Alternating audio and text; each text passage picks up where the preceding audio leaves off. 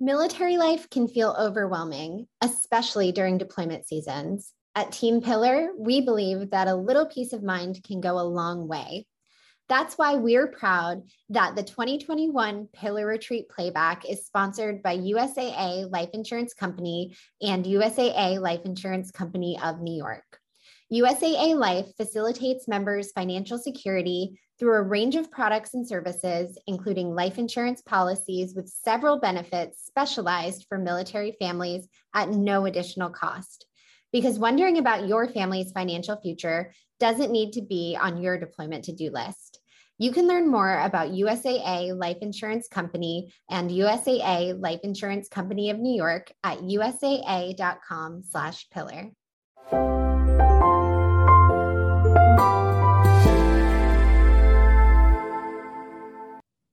Hello, and welcome to your next segment for the Pillar Retreat for Deployment Countdowns. My name is Sarah Peachey, and I'm the content editor for Army Wife Network, which is an organization that engages, educates, encourages, and empowers military spouses and significant others on this military life journey. I am also a co host for the podcast, Army Wife Talk Radio. I've been married to my active duty soldier, Frank, for the past 12 and a half years, and we have three children together and are currently living in Fort Stewart, Georgia. I am so excited to talk to you today about tapping into the power of deployment love letters. I've been a writer all my life, even working as a reporter, a blogger, and writing a book. So this topic is near and dear to my heart. I've been writing love letters since I started dating my husband Frank so many years ago. He was in the Army Reserve at the time, and every drill weekend and before he left for his annual training, I would draw cards or jot a few lines on post it notes and hide them in his bags. When he left for a year of training, we wrote letters regularly, not because we had to, but because we wanted to. Then, when he deployed, they became a sort of morale booster. Before he left for that year long deployment to Afghanistan, I sent him off with a letter I spent a week planning. I struggled with what to say, so most of my thoughts were just a jumble of word vomit on paper. But little did I know exactly how much power that letter had. He read that letter frequently during the quiet moments, when he missed me, when times were difficult, when he needed encouragement. And I never knew until we put all our love letters into a binder he pulled out this dirty, brittle, worn piece of paper and told me to add it to our book.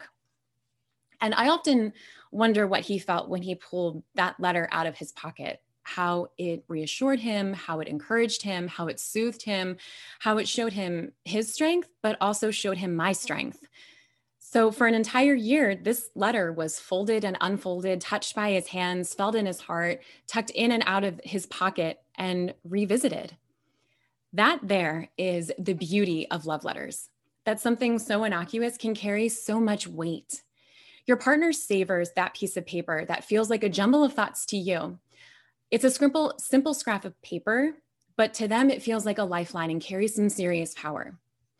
Because of my experience with that one love letter, I wanted to help you tap into the power of your deployment love letters. You don't need any fancy stationery or pens or seals. Love letters are an important part of a deployment for both you and your partner. And science confirms this benefit of writing letters. The actual act of writing a love letter sends messages from our brains down to our hands and back up to our brains as we continue to write each of those little letters, each of those small sentences that make up an entire love letter. It's kind of why journaling is so important. It helps your brain make sense of the emotions that you're feeling just based on that motor skill. It's something that you don't get from typing. It's something you don't get from texting. You don't even get it from speaking. It is something that happens because of the act of writing. So, what do you do to tap into that power of love letters? Well, for me, I think that there are three things that we need to avoid. And then there are five things that you should make sure that you do to up your love letter game. So, the first thing that you want to avoid is sharing bad news. Now, there's some disagreement over whether or not you should share bad news at all during a deployment. And I will leave that up to each individual couple to make that decision for themselves. But when it comes to your love letters, they shouldn't contain bad news. The second thing to avoid is saying things like, this is too hard, or I don't know if I can do this.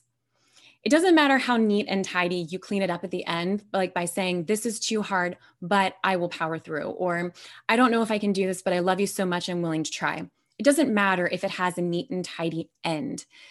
That strikes fear in their hearts when they're so far away. There's a moment where their stomachs just drop, and it isn't a comfortable feeling. And the third thing to avoid, I, I hate saying this, but I feel like it has to be said, is any potential change of heart or relationship changers. Anything that might potentially end the relationship. Anything that would put strain on your relationship is something that would be best shared for a video call or at least a call where you can hear each other's voices and work through the issue. So, in all of this, you probably notice that they all have a few things in common. The key bit is you don't want negativity in your love letters. While you may want to share some of the thoughts, especially how hard something is, you don't want your partner to dread what is in every letter you send. You want them to see your name in the return address and look forward to what you have to say. And your letters should be optimistic to give them something to look forward to. So now let's move on to the good stuff. Here are the five things that you should include in every love letter to tap into the power of those letters. The first is a compliment, but not just any compliment. It should be something that your partner rarely hears from others, and it should be something that you see in them, something special. While you don't have to say it this way, Ernest Hemingway said one of my favorite lines. He said, I can't say how every time I ever put my arms around you, I felt that I was home. I feel like that's such a great thing to say. That's that that that person is your home. That's an amazing compliment.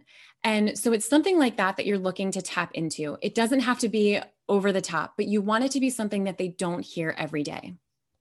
The second thing you want to include is reminiscing. This is a fun one. Um, I've noticed that when my husband is gone, when Frank's gone, the things that I thought were big seem really small, and the small things are extra special. Those are the things that you should be thinking about when you think about remin- when you are reminiscing. Maybe it's something that pops into your head on the drive to work when you're thinking of your partner. Maybe it's when you're rocking a baby to sleep or laying with a child in bed, and this memory just pops into your head. Those are the special moments that will be special to your partner too. Because what you're doing when you reminisce in a letter, you're giving them the chance to relive that moment with you. So it's taking that distance and it's shrinking it down to the two of you sharing a moment together. That's big, right? On that same note, the third thing is planning for the future. So think back to a time in your relationship when you were dating, or if you're still just dating, maybe it's early on in earlier in your dating relationship, and see if you remember the first time your partner mentioned the future. How'd that make you feel? There's something special about knowing your partner is factoring you into the future. That still carries weight, even when you're married or, or have been together for a while or been married for a while especially when your partner is however far away. Making plans for when when your partner comes home is probably the easiest way to, to plan for the future. But maybe it's just things that you want to do differently. Maybe that time apart has taught you more about your relationship and new things that you would like to try to do together. So consider those moments when you're planning for the future.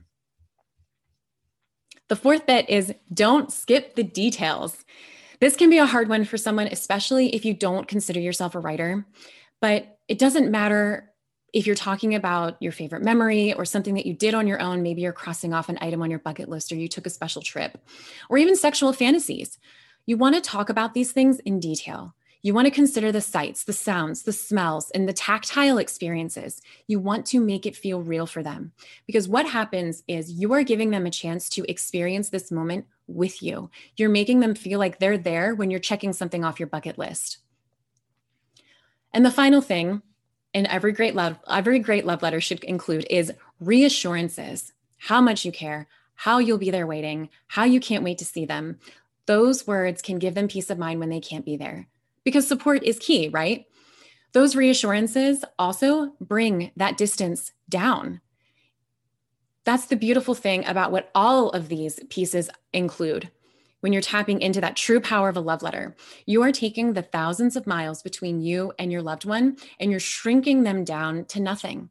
You're giving them an experience that they can share with you in their own way. And you're also giving them the chance to relive it time after time after time. But in all of this, Remember that the most important thing to your beloved service member is that you use your words and your stories of your relationship to connect. You want to give them you and nothing else. And in the end, you may have your own binder full of love letters to revisit year after year. If you're looking for other advice and information while on your military life journey, check out ArmyWifeNetwork.com.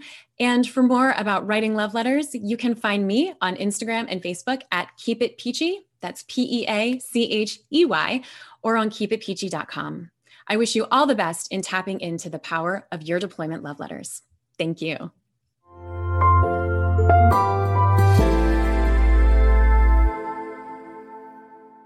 Thanks for joining us.